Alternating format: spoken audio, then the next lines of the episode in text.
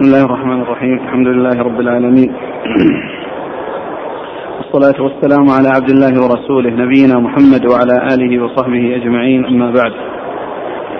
قال الإمام الحافظ أبو عيسى الترمذي رحمه الله تعالى قال في جامعه في كتاب فضائل القرآن باب ما جاء في تعليم القرآن. قال حدثنا محمود بن غيلان. قال حدثنا أبو داود. قال أنبأنا شعبة. قال أخبرني علقمة بن مرثد. قال سمعت سعد بن عبيدة يحدث عن أبي عبد الرحمن عن عثمان بن عفان رضي الله عنه أن رسول الله صلى الله عليه وعلى آله وسلم قال خيركم من تعلم القرآن وعلمه. قال أبو عبد الرحمن فذاك الذي أقعدني مقعدي هذا وعلم القرآن في زمن عثمان حتى بلغ الحجاج بن يوسف. قال أبو عيسى هذا حديث حسن صحيح.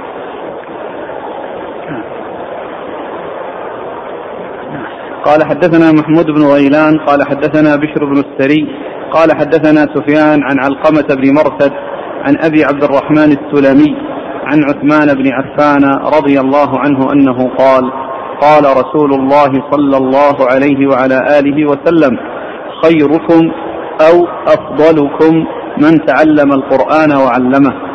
هذا حديث حسن صحيح. هكذا روى عبد الرحمن بن مهدي وغير واحد عن سفيان الثوري عن علقمة بن مرتد عن أبي عبد الرحمن عن عثمان عن النبي صلى الله عليه وسلم وسفيان لا يذكر فيه عن سعد بن عبيدة. وقد روى يحيى بن سعيد القطان هذا الحديث عن سفيان وشعبة عن علقمة بن مرثد عن سعد بن عبيدة عن أبي عبد الرحمن عن عثمان عن النبي صلى الله عليه وسلم. قال حدثنا بذلك محمد بن بشار قال حدثنا يحيى بن سعيد عن سفيان وشعبة قال محمد بن بشار وهكذا ذكره يحيى بن سعيد عن سفيان وشعبة غير مرة عن علقمة بن مرثد عن سعد بن عبيدة عن أبي عبد الرحمن عن عثمان عن النبي صلى الله عليه وسلم قال محمد بن بشار وأصحاب سفيان لا يذكرون فيه عن سفيان عن سعد بن عبيدة قال محمد بن بشار وهو أصح قال أبو عيسى وقد زاد شعبة في إسناد هذا الحديث سعد بن عبيدة وكأن حديث سفيان أصح. قال علي بن عبد الله قال يحيى بن سعيد ما أحد يعدل عندي شعبة وإذا خالفه سفيان أخذت بقول سفيان.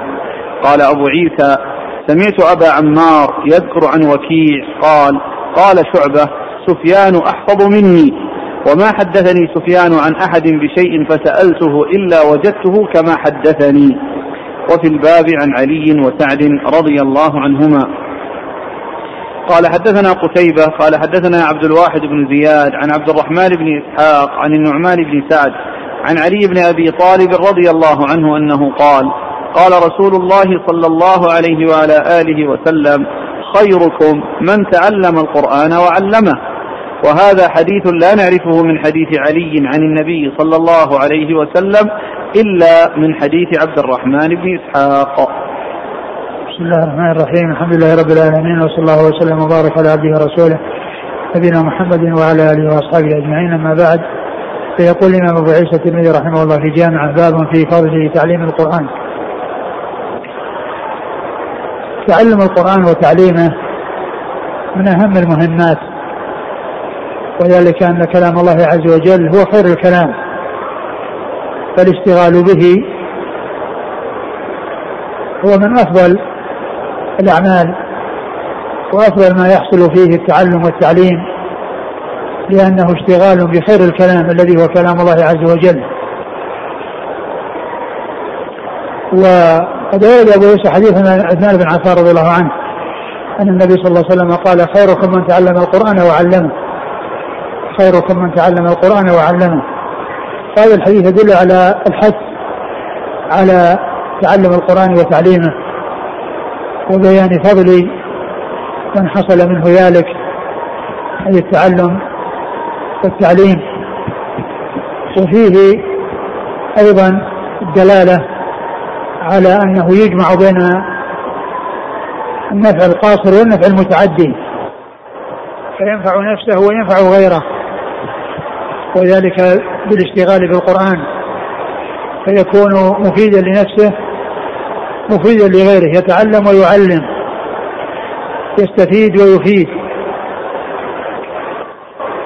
وهذا الحديث من الأحاديث الدالة على عظم شأن الاشتغال بالقرآن تعلما وتعليما. وقد جاءت أحاديث أخرى تدل على فضل أهل القرآن وأن وأن من اشتغل به فانه ذو شأن وذو منزلة وذو مكانة علية كما جاء في حديث عمر رضي الله عنه في صحيح مسلم وكان له أمير على مكة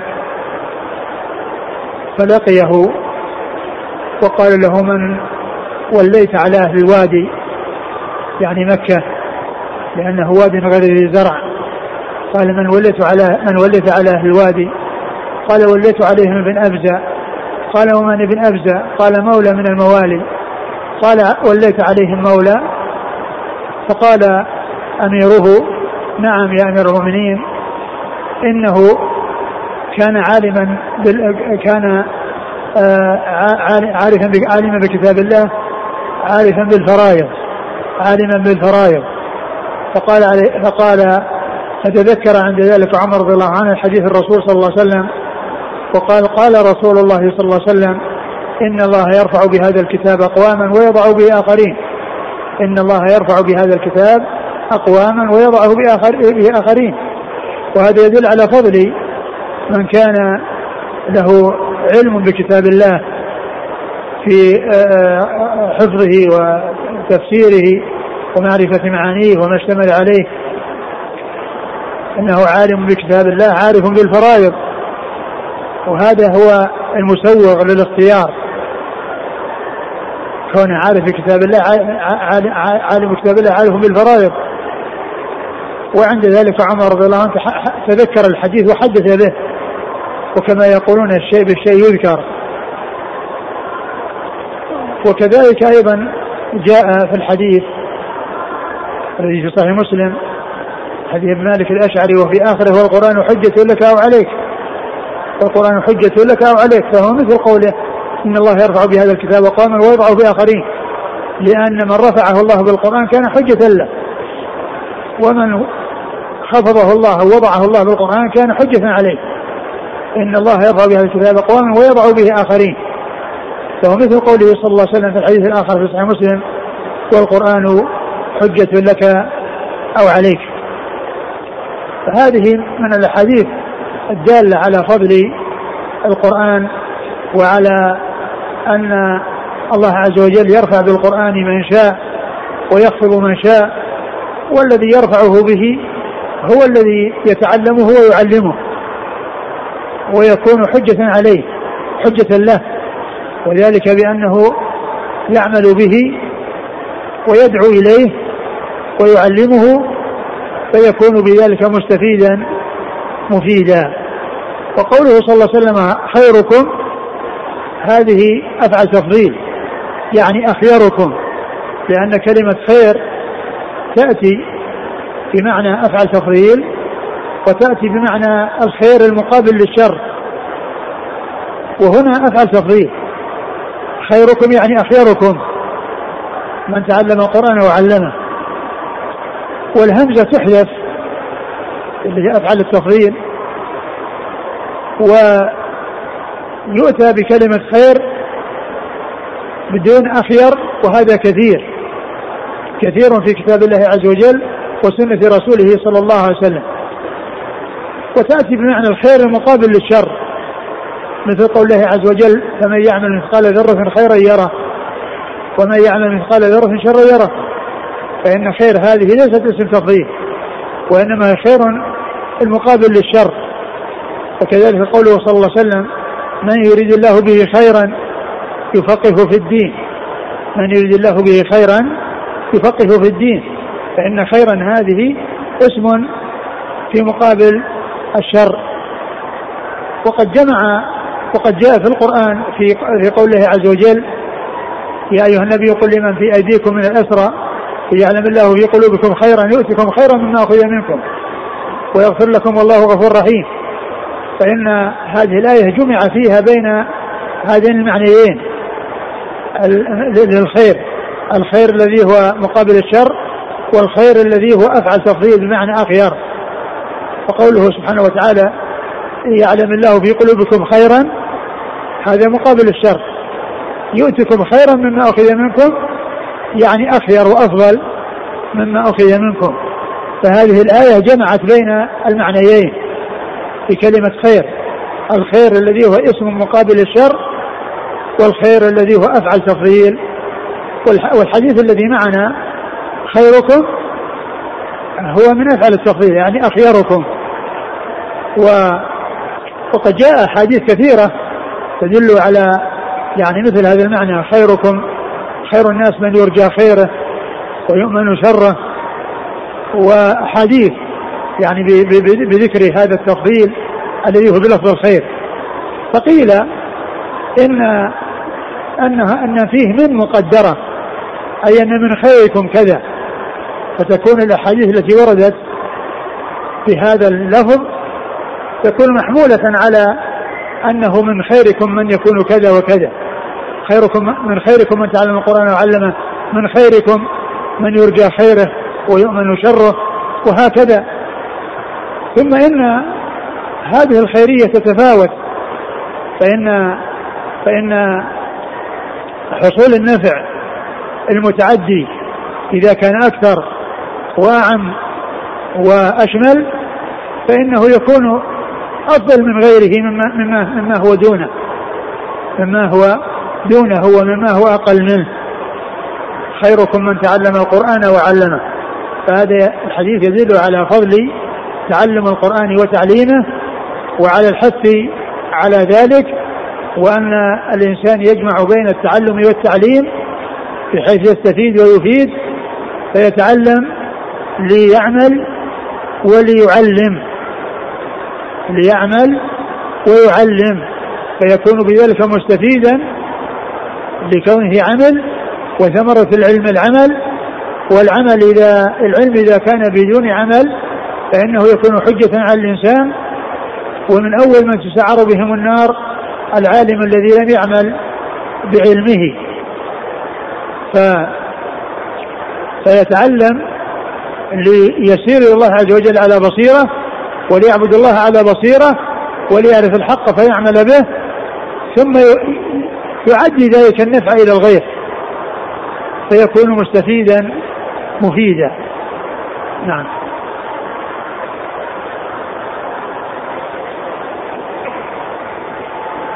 قال حدثنا محمود بن غيلان.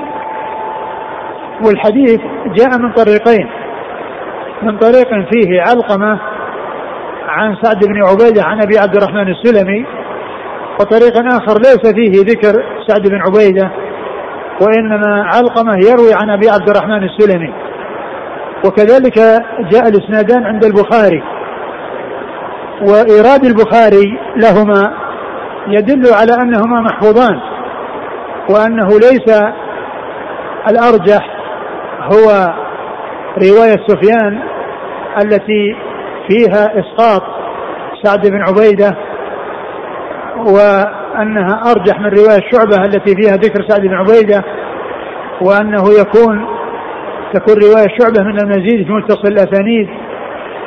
فذكر البخاري للحديثين للإسنادين يدل على أنهما محفوظان عنده.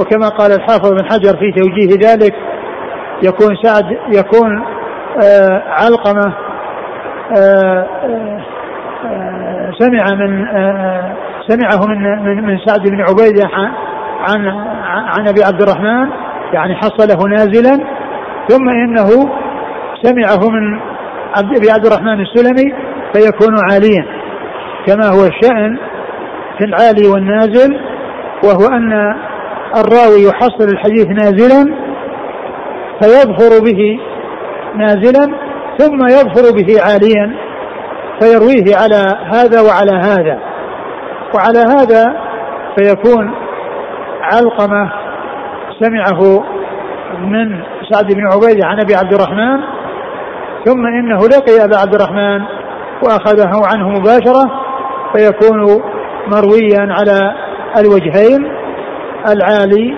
و النازل نعم. قال حدثنا محمود بن غيلان. محمود بن غيلان ثقة أخرجها أصحاب كتب الستة إلا أبا داود. عن أبي داود. وأبو داود هو سليمان بن داود الطيالسي ثقة. أخرجه البخاري تعليقا ومسلم وأصحاب السنن. عن شعبة.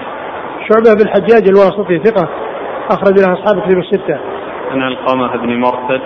عن علقمة بن مرثد ثقة أخرج له. أصحاب الكتب. نعم. عن سعد. بن عبيدة هو ثقة أخرج له أصحاب الكتب. وأبي عبد الرحمن السلمي عبد الله بن ابن حبيب وهو ثقة أخرج له أصحاب الكتب الستة. وسعد بن عبيدة هو صهر أبي عبد الرحمن زوج ابنته. زوج ابنة أبي عبد الرحمن السلمي. عن عثمان بن عن عثمان رضي الله عنه و وهو أمير المؤمنين وثالث الخلفاء الراشدين الهاديين المهديين صاحب المناقب الجمة والفضائل الكثيرة وحديثه عند أصحاب الكتب الستة. قال أبو عبد الرحمن فذلك الذي أقعدني مقعدي هذا وعلم القرآن في زمن عثمان حتى بلغ الحجاج بن يوسف. قال وهذا وهذا الكلام الذي ذكر عن أبي عبد الرحمن السلمي يدل على ما كان عليه سلف هذه الأمة من المبادرة إلى تطبيق ما تعلموه وما علموه وذلك أنه جلس يعلم القرآن. ولهذا قال هذا هو الذي هذا الحديث عن عثمان هو الذي أقعدني مقعدي هذا. وقد جلس مدة طويلة يعلم القرآن. ويدرس القرآن استنادا إلى هذا الحديث الذي سمعه من عثمان بن عفان وهو قوله صلى الله عليه وسلم خيركم من تعلم القرآن وعلمه فإنه علمه من في من عهد عثمان إلى ولاية الحجاج على العراق وهي مدة طويلة وهذا فيه بيان ما كان عليه سلف هذه الأمة من الحرص على التطبيق والتنفيذ لما يعلمونه وأنهم يعني يعملون بعلمهم ويطبقون ما تعلموه فإنه لما تعلم جلس يعلم استنادا إلى هذا الحديث لأنه قال وهذا هو الذي أقعدني مقعدي هذا يعني لتعليم القرآن. نعم. قال حدثنا محمود بن غيلان عن بشر بن السري بشر بن السري هو ثقة أخرج له؟ أصحاب الكتب. نعم. عن سفيان عن قامة عن علقمة سفيان الثوري هو ثقة أخرج له أصحاب الكتب الستة. عن علقمة عن أبي عبد الرحمن عن وسفيان الثوري وشعبة بن الحجاج كل منهما وصف بأنه أمير المؤمنين.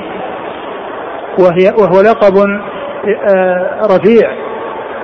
آه، كل من هذين الإمامين وصف بهذا الوصف. و وذكروا أن سفيان أنه أحفظ من شعبة وشعبة من أهل الحفظ والإتقان ولكن ولكن الحفاظ متفاوتون والطريقة التي بها يميزون الأحفظ أو المتميز من الحفاظ على غيره إذا كانوا كلهم حفاظ وفي القمة وفي علو المنزلة من الحفظ يميزون ذلك بمعرفة الأحاديث التي حصل الخطأ فيها. فمن كان أقل خطأ هو الذي يقدم على من كان أزيد منه في الخطأ. وهذه الطريقة التي يميزون بها بين الحافظ بين الحفاظ المتقنون أيهما أحفظ من الآخر؟ فإن كل من سفيان وشعبة هم من أهل الحفظ والإتقان. وكل منهم وصف بأنه أمير المؤمنين في الحديث ولكن سفيان أتقن وأحفظ وذلك والطريقة التي يميزون بها بين الحفاظ أيهم يكون أحفظ يعدون أخطاءه. فمن كان أقل خطأ يكون أحفظ ممن كان أكثر منه خطأ. قال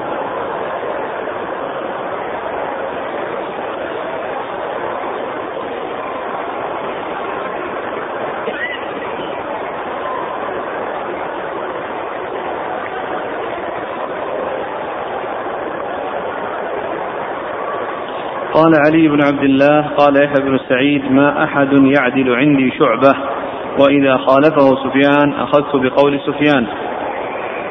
آه علي بن المديني هو ثقة. علي بن عبد الله بن المديني ثقة. أخرج له البخاري.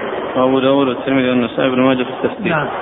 قال أبو عيسى سمعت أبا عمار يذكر عن وكيع قال قال شعبة سفيان أحفظ مني. وما حدثني سفيان عن أحد بشيء فسألته إلا وجدته كما حدثني. هذا فيه اعتراف أهل الفضل بمن يكون أمكن منه وأن أهل الفضل يعترفون لأهل الفضل بفضله ولا يجحدون ذلك ولا يخفون ذلك بل إذا كان الواحد منهم يعلم أن أحدا أحفظ منه فإنه يذكر ذلك كما جاء عن شعبة في هذا الأثر. نعم. قال إيش؟ يقول؟ قال أبو عيسى سمعت أبا عمار يذكر عن وكيع. نعم. وقال قال؟ شعبة سفيان أحفظ مني. وما حدثني سفيان عن أحد بشيء فسألته إلا وجدته كما حدثني. نعم يقول شعبة أن سفيان أحفظ مني. لا ليس هذا يعني كما يقال من من هضم النفس وأنه من التواضع وأن وأنه وأنه يعني يرى أنه أعلى منه ولكنه قال هذا تواضعا. بل هذا قاله لبيان الحقيقة. ولهذا قال بعد ذلك وما حدثني بشيء عن أحد فسألته أي ذلك الذي حدثني عنه إلا وجدته كما حدثني عنه سفيان. إلا وجدته كما حدثني عنه سفيان. يعني معناه أن سفيان إذا حدث عن أحد عن شخص من الناس ثم لقي هذا الشخص الذي حدث عنه سفيان وحدث بالحديث وجد أن الحديث الذي حدث به سفيان مطابق لما وجد عند شيخه الذي حدثه به. يعني معناه أنه ما حصل فيه تغيير فهو حافظ متقن الذي حدثه به حدث به شيخه عندما يحدث هو ويرجع إلى شيخه يوجد أن أن أن الحديث عند شيخه كما حدث به. وهذا يدل على الضبط والإتقان. وهذا هو الذي استدل به أو بين فيه شعبة أن سفيان أحفظ منه.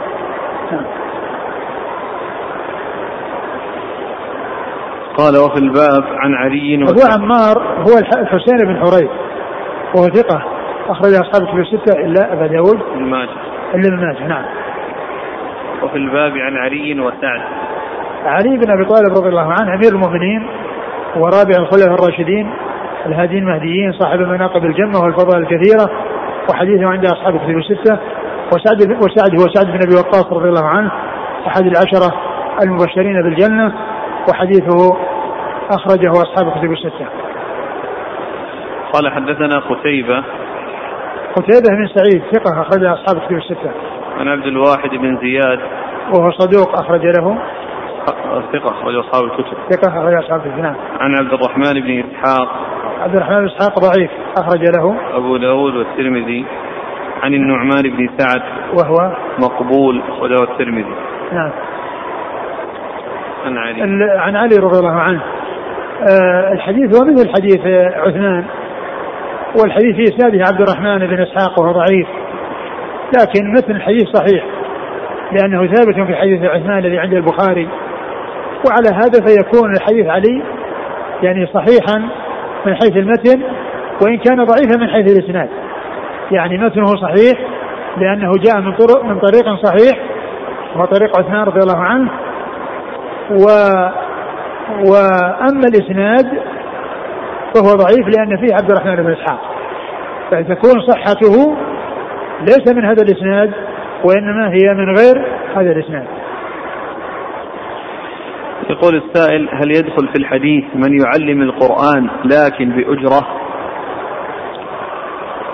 آه آه الذي يتعلم الذي يعلم ويكون قصده الدنيا هذا أجره وثوابه حصله في الدنيا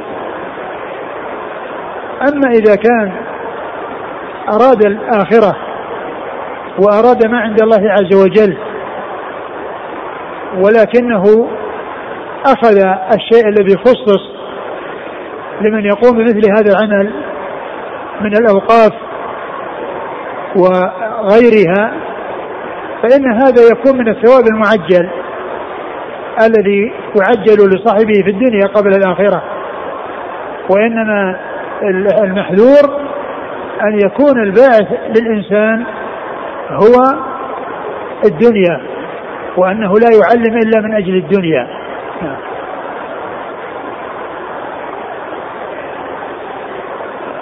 هل يدخل في قوله تعلم القرآن العمل به؟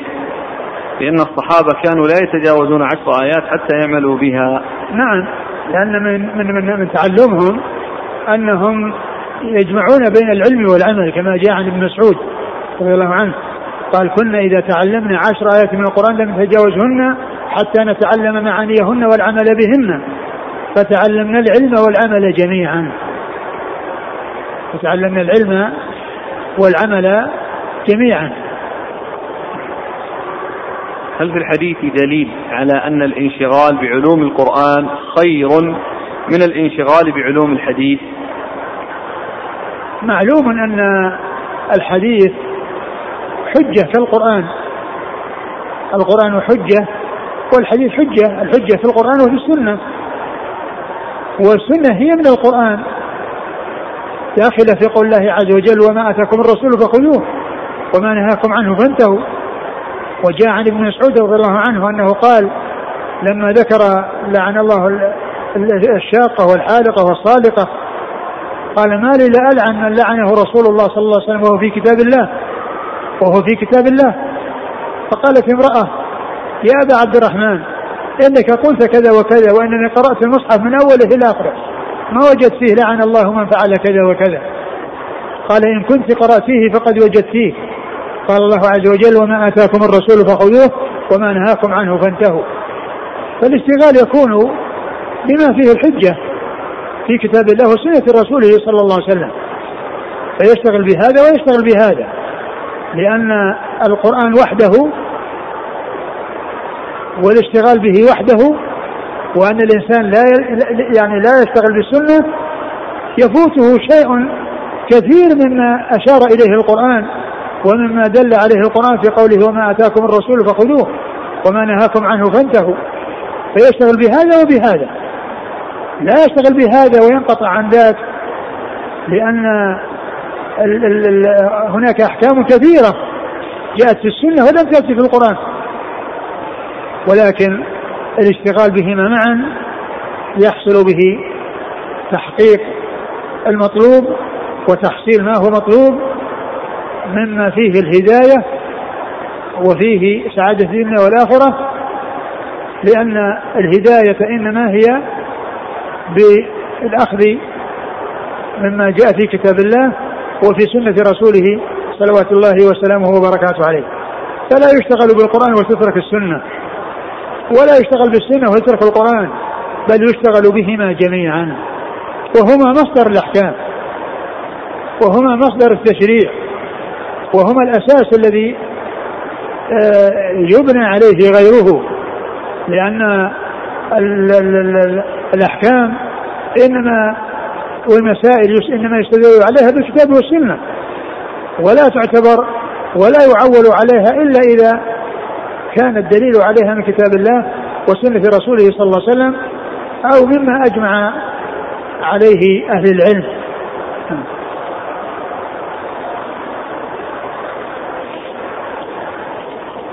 يقول آه، كلمة خير في قوله صلى الله عليه وسلم خير الناس قرني. من أي المعنيين؟ مقابل الشر أو من أفعل التفضيل؟ لا هي أفعل التفضيل. خير الناس يعني أخير الناس. أخير الناس قرني. لأن هذه من أفعل التفضيل. فائدة في معرفة الفضل.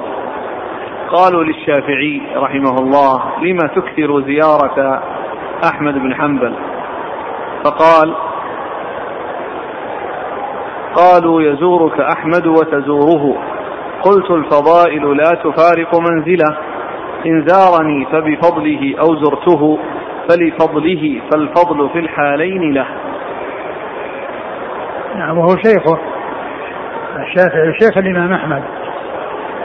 وكما أن مالك شيخ الإمام الشافعي. وهم ثلاثة من الأئمة. آه، اثنان يروي آه، ثلاثة يروي بعضهم عن بعض. وأعلاهم الإمام مالك الذي هو تلميذه الشافعي والشافعي تلميذه الإمام أحمد. وقد جاء ذكر الثلاثة في إسناد حديث وهو حديث نسمة المؤمن طائر يعلق في الجنة وقد أخرجه الإمام أحمد في مسنده. عن الشافعي عن مالك وقال عنه الحافظ بن حجر ابن كثير في آه، تفسير قول الله عز وجل ولا يحسب الذين قتلوا ولا قتلوا في سبيل الله أمواتا بل أحيانا عند ربهم يرزقون قال وهذا إسناد عزيز اجتمع فيه ثلاثة من الأئمة أصحاب المذاهب المشهورة. نعم. قال رحمه الله وكذلك يعني مما جاء يعني عن ال ال يعني عن علي بن المديني البخاري وعلي بن المديني. يعني كان آه البخاري شيخه علي بن المديني شيخه علي بن المديني. وجاء يعني آه عن عن الشيخ أنه قال أستفيد منه أكثر مما يستفيد مني. نعم. قال رحمه الله تعالى باب ما جاء في من قرأ حرفا من القرآن ما له من الأجر. قال حدثنا محمد بن بشار قال حدثنا أبو بكر الحنفي قال حدثنا الضحاك بن عثمان عن أيوب بن موسى قال سمعت محمد بن كعب القرظي قال سمعت عبد الله بن مسعود رضي الله عنه يقول قال رسول الله صلى الله عليه وعلى آله وسلم من قرأ حرفا من كتاب الله فله به حسنة والحسنة بعشر أمثالها لا أقول ألف لام ميم حرف ولكن ألف حرف ولام حرف وميم حرف. ويروى هذا الحديث من غير هذا الوجه عن ابن مسعود ورواه أبو الأحوص عن ابن مسعود رفعه بعضهم ووقفه بعضهم عن ابن مسعود. قال أبو عيسى هذا حديث حسن صحيح غريب من هذا الوجه. سمعت قتيبة يقول بلغني أن محمد بن كعب القرظي ولد في حياة النبي صلى الله عليه وسلم ومحمد بن كعب يكنى أبا حمزة. ثم ورد أبو عيسى باب باب من قرأ حرفا من القرآن من, من قرأ حرفا من القرآن ما له من الأجر. ما الذي له من الأجر؟ والذي له الأجر أنه يكون له عشر حسنات. لأن الحسنة بعشر أمثالها لأن كونه قرأ حرفا فله حسنة والحسنة بعشر أمثالها وهذا أقل التضعيف الذي يحصل في الأجور. أقله أن له عشر حسنات. والله تعالى يضاعف بعد ذلك إلى سبعمائة ضعف إلى أضعاف كثيرة. كما جاء ذلك في بعض الأحاديث عن رسول الله صلى الله عليه وسلم. قد ورد أبو عيسى حديث مسعود أن النبي صلى الله عليه وسلم قال من قرأ حرفا من القرآن من قرأ من قرأ حرفا من كتاب الله فله به حسنة. من قرأ حرفا من كتاب الله فله به حسنة. ثم قال لا أقول ألف لام ميم حرف ولكن ألف حرف ولام حرف وميم حرف. لأن كلمة الحرف تطلق على الحرف الواحد من حروف الهجاء وعلى الكلمة وعلى ما هو أكثر من ذلك. ولهذا بين صلى الله عليه وسلم في هذا الحديث فقال لا أقول ألف لام ميم حرف يعني أن هذه الكلمة كلها بحروفها المتعددة أنها حرف واحد ولكن ألف حرف ولام حرف وميم حرف. معناه أنه يكون له بها ثلاثين يكون بها ثلاثون حسنة. إذا قرأ ألف لام ميم حصل بها ثلاثين حسنة لأن كل حرف عليه عشر حسنات. وهكذا كل حرف من في كتاب الله عز وجل الإنسان إذا قرأ يحصل هذا الأجر العظيم والثواب الجزيل من الله سبحانه وتعالى. وهو يدل على فضل قراءة القرآن وأن فيه مضاعفة الأجور وأن فيه هذا الأجر العظيم والثواب الجزيل من الله سبحانه وتعالى. نعم.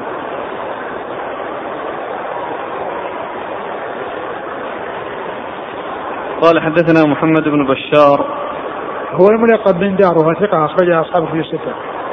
عن أبي بكر الحنفي وهو عبد الكبير بن عبد المجيد ثقة أخرجها أصحابه في الستة.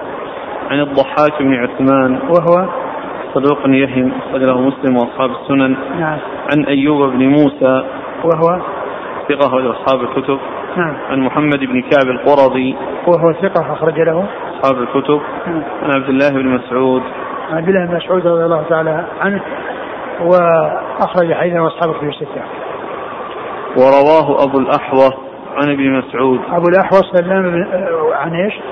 عن أبي ورواه أبو الأحوص عن ابن مسعود عن مسعود. هذا التابعي الذي هو عوف بن مالك. عوف مالك بن قطعة أخرج ثقة. ورواه البخاري في المفرد ومسلم وأصحاب السنن. نعم. قال سمعت قتيبة يقول بلغني أن محمد بن كعب القرظي ولد في حياة النبي صلى الله عليه وسلم. نعم الذي ولد هو كعب أبوه. وهو الذي في قصة آه، بني قريظة الذي لم ينبت فخلي الذي حكم سعد بن معاذ بأن تقتل آه، الذراري بأن يعني آه، يقتل يقتل الكبار وتبقى الذراري فكانوا آه، وجدوه لم ينبت فحلوا سبيله لأنه لم يبلغ نعم.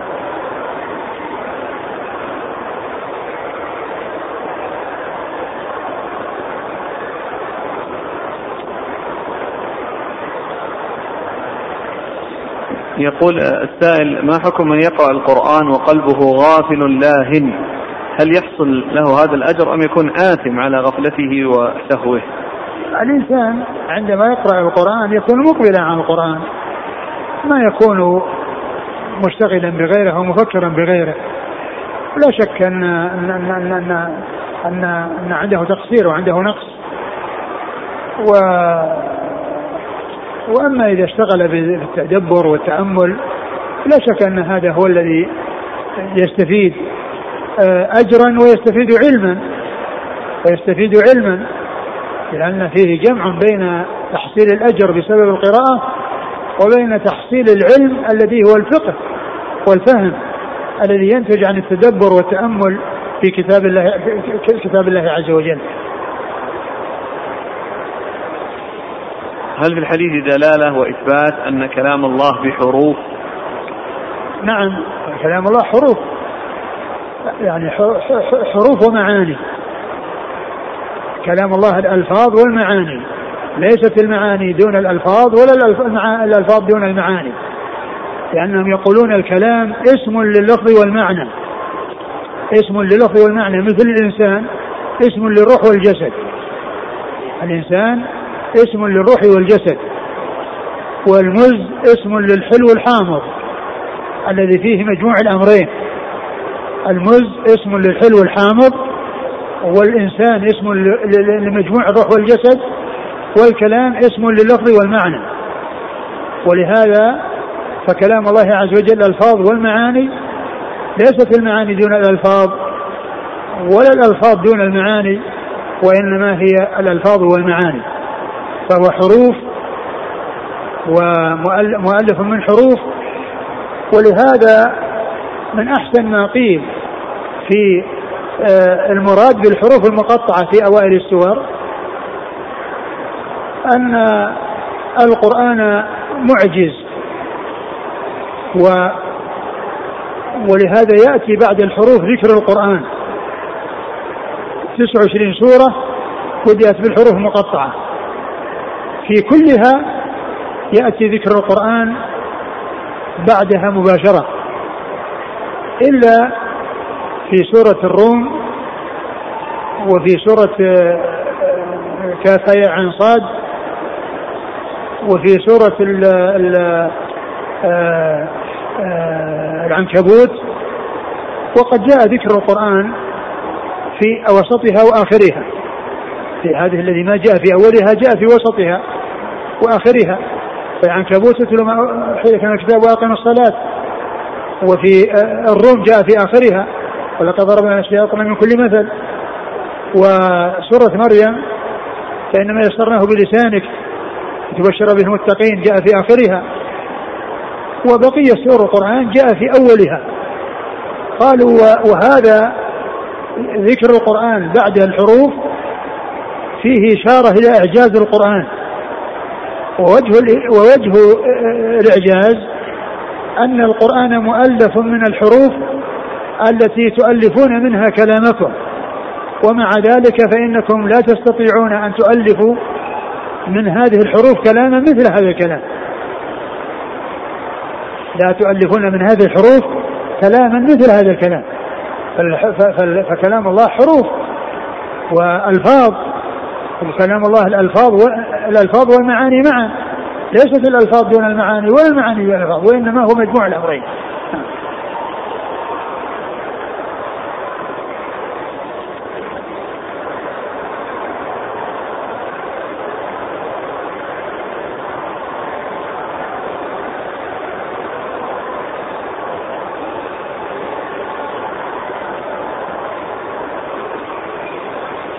قال رحمه الله تعالى باب. قال حدثنا أحمد بن منيع قال حدثنا أبو النضر قال حدثنا بكر بن خنيس عن ليث بن أبي سليم عن زيد بن أرطاه عن أبي أمامة رضي الله عنه أنه قال قال النبي صلى الله عليه وعلى آله وسلم ما أذن الله لعبد في شيء أفضل من ركعتين يصليهما وإن البر لا يذر ليذر على رأس العبد ما دام في صلاته. وما تقرب العباد إلى الله بمثل ما خرج منه. قال أبو النضر يعني القرآن. قال أبو عيسى هذا حديث غريب لا نعرفه إلا من هذا الوجه. وبكر بن خنيس قد تكلم فيه ابن المبارك وتركه في آخر أمره. وقد روي هذا الحديث عن زيد بن أرطاه عن جبير بن نفير عن النبي صلى الله عليه وسلم مرسل. قال حدثنا بذلك إسحاق بن منصور قال حدثنا عبد الرحمن بن مهدي عن معاوية عن العلاء بن الحارث عن زيد بن أرطاه عن جبير بن نفير قال قال النبي صلى الله عليه وسلم إنكم لن ترجعوا إلى الله بأفضل مما خرج منه يعني القرآن. ثم أورد أبو عيسى هذا الحديث الذي آه، قال فيه ما أذن الله لعبد في شيء أفضل من ركعتين يصليهما. ما أذن الله لعبد في شيء أفضل من ركعتين يصليه يصليهما؟ إيش؟ وإن البر ليذر وإن البر ليذر على رأس العبد ما دام في صلاته. ما دام في صلاته. يعني البر يعني اللي هو ثواب البر. يعني الأجر والثواب الذي آه، يحصل له. بسبب البر وهو الأعمال الصالحة آه إيش؟ وما تقرب العباد إلى الله بمثل ما خرج منه. وما تقرب العباد إلى الله بمثل ما خرج منه. أي القرآن كما قال أبو النضر والقرآن خرج من الله ظهر من الله وبدا من الله. وهذا هو معنى قول السلف القرآن كلام الله منه بدا يعني منه ظهر يعني ما ظهر من غيره وإنما هو كلامه الذي سمع منه. سمعه جبريل من الله عز وجل وسمعه رسول الله صلى الله عليه وسلم من جبريل. فالقرآن بدأ من الله وظهر من الله وهذا معنى قول السلف منه بدأ وإليه يعود. منه بدأ يعني منه ظهر. والحديث في إسناده آه، ضعف لأن فيه ليث بن أبي سليم وفيه آه، أيضا بن خنيس الذي فيه كلام فهو غير ثابت. نعم. قال حدثنا أحمد بن منيع ثقة أخرج أصحاب في الستة عن أبي النضر وهو هاشم بن القاسم وهو؟ ثقة أخرج أصحاب الكتب. نعم. عن بكر بن خنيس وهو صديق؟ له أغلاط. نعم. وله الترمذي بن ماجه. نعم. عن ليث بن أبي سليم وهو صدوق اختلط. جدا فلم يتميز. ولم يتميز حديثه فترك نعم. البخاري تعليقا ومسلم وأصحاب السنن. نعم. عن زيد بن أرطاه وهو؟ ثقة أبو داود والترمذي والنسائي. نعم. عن أبي أمامة. أبو أمامة صدي بن عجلان الباهلي رضي الله عنه أخرج له أصحابه في الستة. قال حدثنا إسحاق بن منصور. هو الكوسج ثقة. أخرج أصحاب في الستة إلا أبا داود. عن عبد الرحمن بن مهدي. ثقة. أخرج أصحاب في الستة. عن معاوية. معاوية بن صالح بن صالح وهو صدوق له أوهام صحيح البخاري في القراءة ومسلم وأصحاب السنن. نعم. عن العلاء بن الحارث وهو صدوق له مسلم وأصحاب السنن. نعم. عن زيد بن أرطاه عن جبير بن نفير عن جبير, بن نفير ثقة. في البخاري المفرد ومسلم وأصحاب السنن. نعم.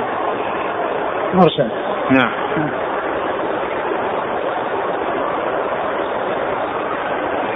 ما أذن الله لعبد في شيء. آه، قيل إن أذن بمعنى استمع يعني لقراءته وهو يصلي. كما جاء في البخاري ما أذن الله لعبد حسن الصوت يتغنى بالقرآن. يعني أذن بمعنى استمع. نعم.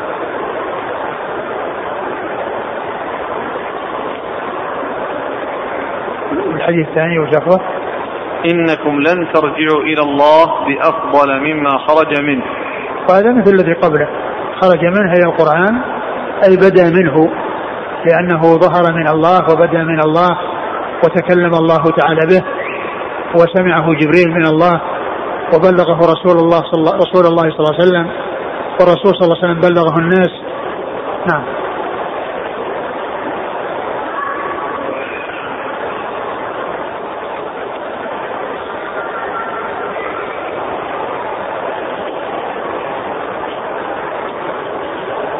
قال رحمه الله تعالى باب قال حدثنا أحمد بن منيع قال حدثنا جرير عن قابوس بن أبي ظبيان عن أبيه عن ابن عباس رضي الله عنهما أنه قال قال رسول الله صلى الله عليه وعلى آله وسلم إن الذي ليس في جوفه شيء من القرآن كالبيت الخرب قال هذا حديث حسن صحيح ثم يبغى هذا الحديث إن الذي في جو ليس في جوفه شيء من القرآن كالبيت الخرب. بيت الخرب الخراب الذي ليس يعني آه الذي آه كان عامرا فحصل له الخراب كالبيت الخرب الذي ليس في جوفه شيء من القرآن كالبيت الخرب. وهذا تمثيل لبيان أن ال ال أن من كان عنده القرآن فإنه آه، يعني فيه عنده الخير وعنده ما فيه سعادة الدنيا وسعادة الآخرة. ومن لم يكن في جوفه أو في قلبه شيء من القرآن فهو كالبيت الخرب وهو ذم لمن يكون كذلك. والحديث ضعيف لأن في إسناده آه، قابوس بن أبي قابوس نعم وهو لين الحديث. قال حدثنا أحمد بن منيع عن جرير جرير بن عبد الحميد هو ابي الكوفي ثقة اخرج أصحاب في الستة. عن قابوس بن أبي ظبيان. وهو لين. أخرج له البخاري المفرد وأبو داود والترمذي وابن ماجه. نعم. عن أبيه. وهو؟ ثقة أخرج أصحاب الكتب. نعم. عن ابن عباس. نعم. قال حدثنا محمود بن غيلان قال حدثنا أبو داود الحفري وأبو نعيم. عن سفيان عن عاصم بن أبي النجود عن زر عن عبد الله بن عمرو رضي الله عنهما عن النبي صلى الله عليه وسلم أنه قال يقال لصاحب القرآن اقرأ وارتقي ورتل كما كنت ترتل في الدنيا فإن منزلتك عند آخر آية تقرأ بها. قال أبو عيسى هذا حديث حسن صحيح. ثم رد أبو عيسى هذا الحديث عن عبد الله بن عمرو العاص. يقال لقارئ القرآن اقرأ اقرأ وارتقي. ورتل. ورتل كما كنت ترتل في الدنيا فإن منزلتك عند آخر آية تقرأها. يعني معناها أن أنه يحصل درجات بعدد آه، آيات القرآن. وأنه آه، بكثرة قراءته أنه يحصل درجات عالية في الجنة. جزاء على تلاوته لكتاب الله عز وجل. فقال له اقرأ وارتقي ورتل كما كنت ترتل في الدنيا فإن منزلتك الجنة عند آخر آية تقرأها. وهذا يدل على فضل قراءة القرآن والاشتغال به والعناية به تأملا وتدبرا لأن فيه لأنه مصدر كل خير ومنبع كل صلاح وفلاح وسعادة في الدنيا والآخرة فالاشتغال به يكون فيه علو الدرجات ورفعة المنازل عند الله سبحانه وتعالى. نعم. قال حدثنا محمود بن غيلان نعم. عن أبي داود الحفري. أبو داود الحفري وعمر بن سعد وهو ثقة أخرج له. مسلم وأصحاب السنن. نعم. وأبو نعيم. الفضل بن دكين ثقة اخرج أصحاب كتب الستة. عن سفيان عن عاصم بن أبي النجود. سفيان هو الثوري وعاصم بن أبي النجود هو بن بهدلة وهو صديق له اوهام أخرج أصحاب الكتب وحديثه الصحيحين مقرون. عن زر بن حبيش وهو ثقة وخضرم عن عبد الله بن عمرو. عبد الله بن عمرو العاص رضي الله عنهما احد العبادله وحديثه أخرجه أصحاب كتب الستة. يقال لصاحب القرآن. ما المراد بصاحب القرآن؟ هو الحافظ للقرآن أم الذي كان يكثر من قراءته بتدبر؟ صاحب القرآن المشتغل به المشتغل به سواء كان عن آه، طريق الحفظ أو عن طريق القراءة.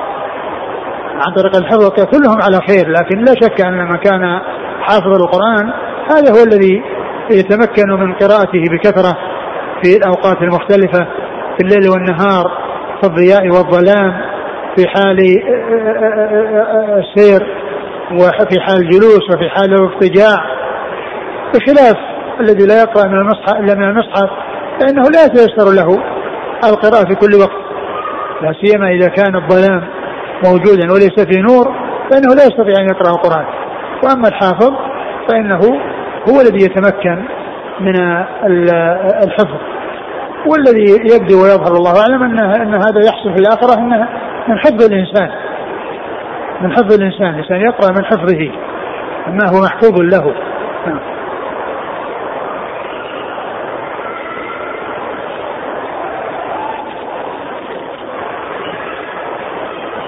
ما ذكره الشارح عن الخطابي جاء في الأثر أن عدد آي القرآن على قدر درج الجنة في الآخرة. فيقال للقارئ ارق في الدرج على قدر ما كنت تقرأ من آي القرآن فمن استوفى قراءة جميع القرآن استولى على أقصى درجة الجنة أو درج الجنة في الآخرة. هذا يحتاج إلى توقيف وكونها على عدد آي القرآن وآي القرآن معروفة عددها فهذا يحتاج إلى توقيف.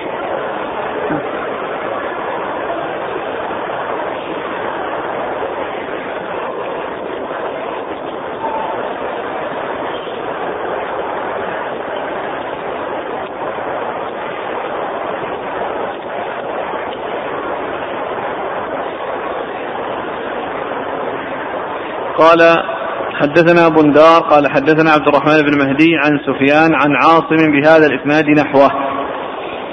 قال حدثنا نصر بن علي قال حدثنا عبد الصمد بن عبد الوارث قال أخبرنا شعبة عن عاصم عن أبي صالح عن أبي هريرة رضي الله عنه عن النبي صلى الله عليه وعلى آله وسلم أنه قال يجيء القرآن يوم القيامة فيقول يا ربي حله فيلبس فيلبس تاج الكرامة. ثم يقول يا رب زده فيلبس حلة الكرامة. ثم يقول يا رب ارضى عنه فيرضى عنه. فيقال له اقرأ وارقى وتزاد بكل آية حسنة. قال أبو عيسى هذا حديث حسن صحيح. قال حدثنا محمد بن بشار قال حدثنا محمد بن جعفر قال حدثنا شعبة عن عاص بن بهدلة. عن أبي صالح عن أبي هريرة رضي الله عنه نحوه ولم يرفعه. قال أبو عيسى وهذا أصح من حديث عبد الصمد عن شعبة. ثم أورد أبو عيسى هذا الحديث عن النبي صلى الله عليه وسلم أنه قال يجيء القرآن فيقول يا رب حله. يعني حله يعني البسه حلة. البسه من الحلل. يعني من من من, من لبس الحلل. فيلبس تاج تاج الوقار. فيلبس تاج الكرامة. تاج الكرامة. فيلبس تاج الكرامة. يعني في الدار الآخرة. وهذا هو آه، آه، الذي آه، تحقق فيه قول حله يعني أنه يلبس حلة فيلبس تاج الكرامة. ثم؟ ثم يقول يا ربي زده في فيلبس حلة الكرامة. ثم يقول يا رب يلبس زده فيلبس حلة الكرامة. هناك تاج الكرامة وهنا حلة الكرامة. نعم. ثم يقول يا رب ارضى عنه فيرضى عنه. ثم يقول يا رب ارضى عنه فيرضى عنه. والمقصود بذلك قراءته. هي التي تشفع له يوم القيامة كما جاء في الحديث الذي سبق.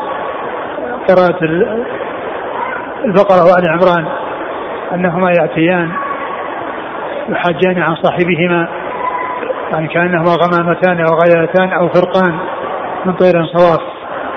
نعم.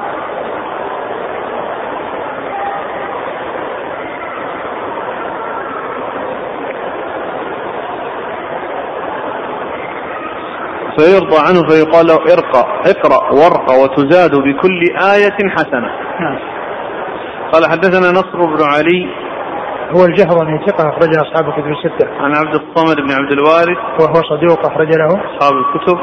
عن نعم. شعبة عن عاصم عن أبي صالح. أبو صالح ذكوان السمان ثقة أخرج أصحاب الكتب الستة. عن أبي هريرة. نعم. قال حدثنا محمد بن بشار عن محمد بن جعفر. محمد بن جعفر الملقب غندة ثقة أخرج أصحاب في الستة. عن شعبة عن عاصم بهدلة عن أبي صالح عن أبي هريرة نحوه ولم يرفعه. قال أبو عيسى وهذا أصح من حديث عبد الصمد عن شعبة. ومعلوم أن هذا مما ليس مما يقال بالرأي. المرسل لا الثاني موقوف على أبي هريرة. نعم. والأول مرفوع. نعم موقوف على أبي هريرة يعني هذا ليس له للرأي فيه مجال لأن هذا من أمور الغيب التي لا تقال بالوحي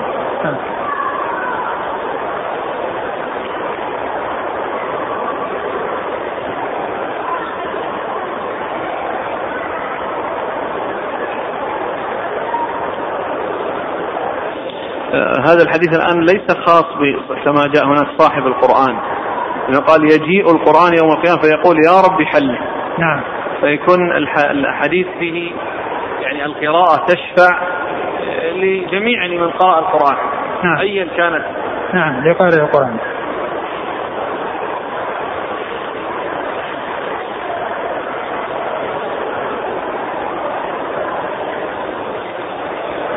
قال رحمه الله تعالى باب قال حدثنا عبد الوهاب بن الحكم الوراق البغدادي قال حدثنا عبد المجيد بن عبد العزيز عن ابن جريج عن المطلب بن عبد الله بن حنطب عن أنس بن مالك رضي الله عنه أنه قال قال رسول الله صلى الله عليه وعلى آله وسلم عرضت علي أجور أمتي حتى القذاة يخرجها الرجل من المسجد وعرضت علي ذنوب أمتي فلم أر ذنبا أعظم من سورة من القرآن أو آية أوتيها رجل ثم نسيها.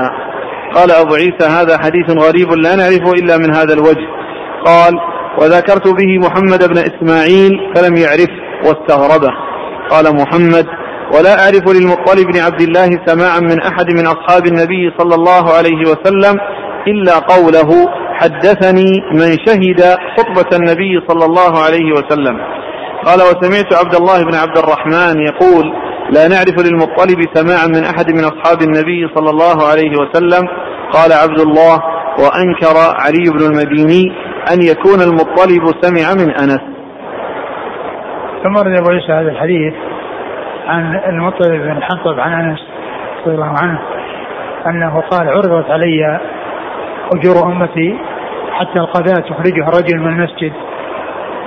يعني أن أجرها عظيم عند الله عز وجل وهو تطهير المسجد وتنظيفه من الأوساخ وإخراج القذى منه.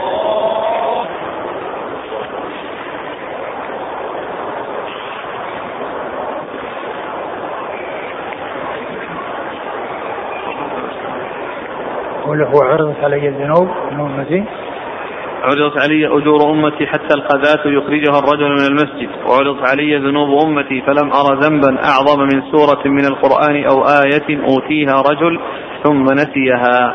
وعرض علي ذنوب أمتي فلم أرى أعظم من آية أوتيها رجل آية من القرآن أوتيها رجل ثم نسيها. يعني هذا يدل على خطورة نسيان الشيء الذي حفظه الإنسان من القرآن. ولكن الحديث يعني ليس بصحيح لأن في إسناده رواية المطلب عن أنس وهو, لا وهو لم يروي عن أحد من الصحابة ففيه انقطاع. وفيه رواية ابن جريج وهو مدلس وقد روى بالعنعنة.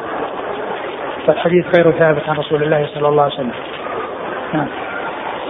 قال حدثنا عبد الوهاب بن الحكم الوراق. هو؟ ثقة أبو داود والترمذي والنسائي. نعم. بن عبد المجيد بن عبد العزيز.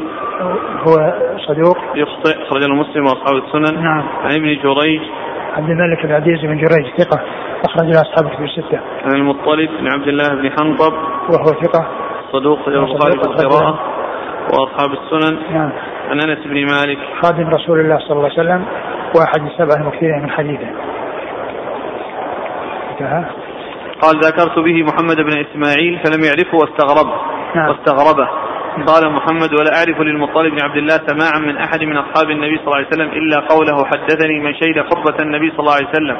وسمعت عبد الله بن عبد الرحمن يقول لا نعرف للمطلب سماعا من أحد من أصحاب النبي صلى الله عليه وسلم. قال عبد الله وأنكر علي بن المديني أن يكون المطلب سمع من أنس. آه هذا الذي جاء عنه في هذا الحديث. إنه ليس له رواية عن الصحابة. وعبد الله بن عبد الرحمن هو الدارمي. عبد الله بن عبد الرحمن هو الدارمي. وهو ثقة أخرج له. مسلم وأبو داود والترمذي. نعم.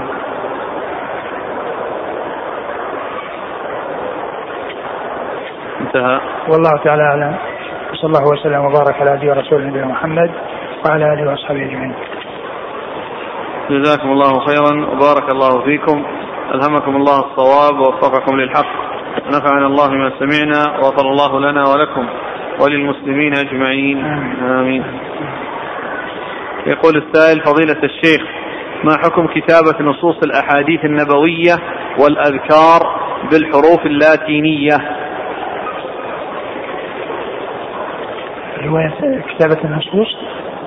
القرآن الحديث نصوص الأحاديث النبوية والأذكار. بالحروف اللاتينية. ترجمة ترجمة المعاني لا بأس. وأما ترجمة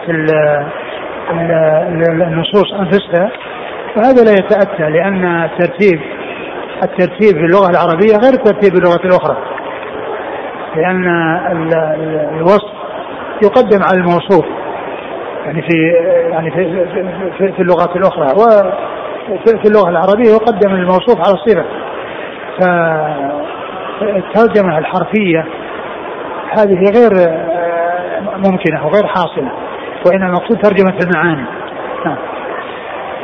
يقول شيخنا وفقك الله لكل خير أخت من الجزائر تسأل هل يجوز لها أن تدرس في جامعة إسلامية فيها اختلاط؟ وهي تقول كنت عازمة على عدم الدراسة لكن بعض الأخوات قلن لي هذه ضرورة. إن لم تدرس إحدانا فمن يحمل هذا العلم؟ وكيف تكون الدعوة؟ وذكرن لي أن هذه فتوى لبعض طلبة العلم ببلدنا. فبماذا تنصحني يا شيخنا؟ فأنا في حيرة من أمري. بارك الله فيك. الدراسة المختلطة بين الذكور والبنين والبنات غير جائزة فليس للذكور أن أن يدرسوا في الدراسة المختلطة وليس للنساء أن يدرسن في الدراسة المختلطة وإنما الرجال على حدة والنساء على حدة. يقول أنا شاب جزائري مستقيم إن شاء الله. لا يخفى عليكم شيخنا أن في بلادنا الخدمة العسكرية إجبارية وقد يتعرض المتخلف عنها لأضرار تصل إلى حد السجن والإهانة. كما قد لا يخفى عليكم في ما في هذه الخدمة من تعد على حرمات الله ومخالفات شرعية. إلى أن قال فهل يجوز لي أن أقدم لهؤلاء ملفا مرضيا بقصد الإعفاء من هذه الخدمة ملفا إيش؟ ملفا مرضيا. بقصد الإعفاء من هذه الخدمة مع أني لست مريض. وهل إذا طلب مني دفع مال لهذا الغرض وقد أضطر, أضطر إليه أن أدفع لهم طلبا لسلامة ديني؟ إذا حصلت لك السلامة أو تحقيق ما تريد بدون أن تكذب وبدون أن تدفع شيئا فافعل. وإن لم تحصل لك السلامة ودخلت فأنت التزم بالأحكام الشرعية ولا تطيع المخلوق في معصية الخالق. يقول فضيلة الشيخ حججت قبل خمس سنوات ولكن جهلا مني لم أسعى بعد طواف الإفاضة وقد كنت متمتعا وأنا الآن سأذهب إلى العمرة فهل أسعى قضاء لذلك السعي أو علي دم أو ماذا أفعل الآن في العمرة التي أذهب إليها؟ السعي ركن من أركان الحج. وإذا كنت لم تسعى فإن السعي باق عليك. و... وعليك أن تقضيه وإذا كنت متزوجا وقد جامعت أهلك فإن عليك فدية وهي شاة تذبح بمكة وتوزع على فقراء الحرم. لأن هذا جماع قبل التحلل الأخير. لأن التحلل الأخير إنما يكون بحصول الأمور الثلاثة التي هي الرمي والحلقة والتقصير والطواف والسعي بعده لمن كان عليه سعي والمتمتع عليه سعي. يقول آه، شخص أصيب بمس, بمس أو سحر وهو الآن لا يستطيع إتيان, إتيان أهله. رقي تقريبا عام مع الاغتسال بالماء المرق المرقي فيه. لكنه يقول ليلة الآن لم أشفى فما توجيهكم؟ يسأل الله عز وجل ويلح عليه في الدعاء أن يشفيه رجل استأجر سيارة من إحدى الشركات وهذا العقد ينتهي بالتمليك ثم قام ببيع السيارة وهي لا تزال باسم الشركة. هل هذا يصح؟ يكتب للإفتاء في الرياض ويأتيه الجواب إن شاء الله. عندي دين وهو ذهب. يبلغ 200 جرام فهل علي زكاة مدة؟ عندي علي عندي عندي دين. دين؟ دين نعم. 200 غرام ذهب. إيش معنى عندي دين؟ عندي دين؟ يعني يملك يملك يعني هذا الذهب. إذا كان مالكا لهذا الذهب فايش السؤال؟ يعني هل يزكيه ولا يقول عندي دين وهو ذهب يبلغ 200 غرام. هل علي زكاة؟ مدة السؤال هذا ما أعرف إيش معنى دين. عندي دين. إذا كنت إذا كنت مالك لهذا الذهب فعليك زكاته إذا حال الحول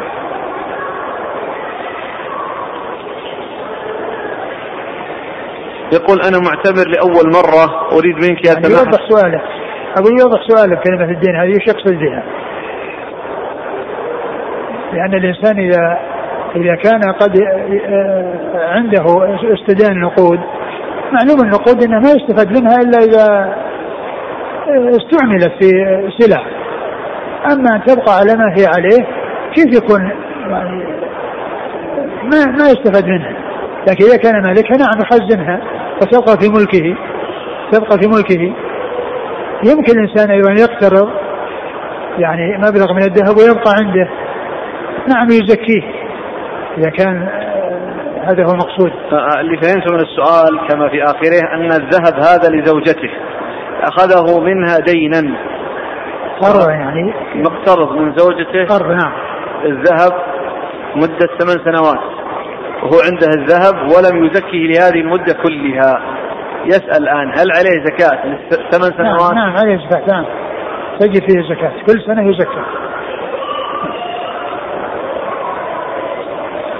جزاكم الله خيرا. سبحانك اللهم وبحمدك أشهد أن لا إله إلا أنت.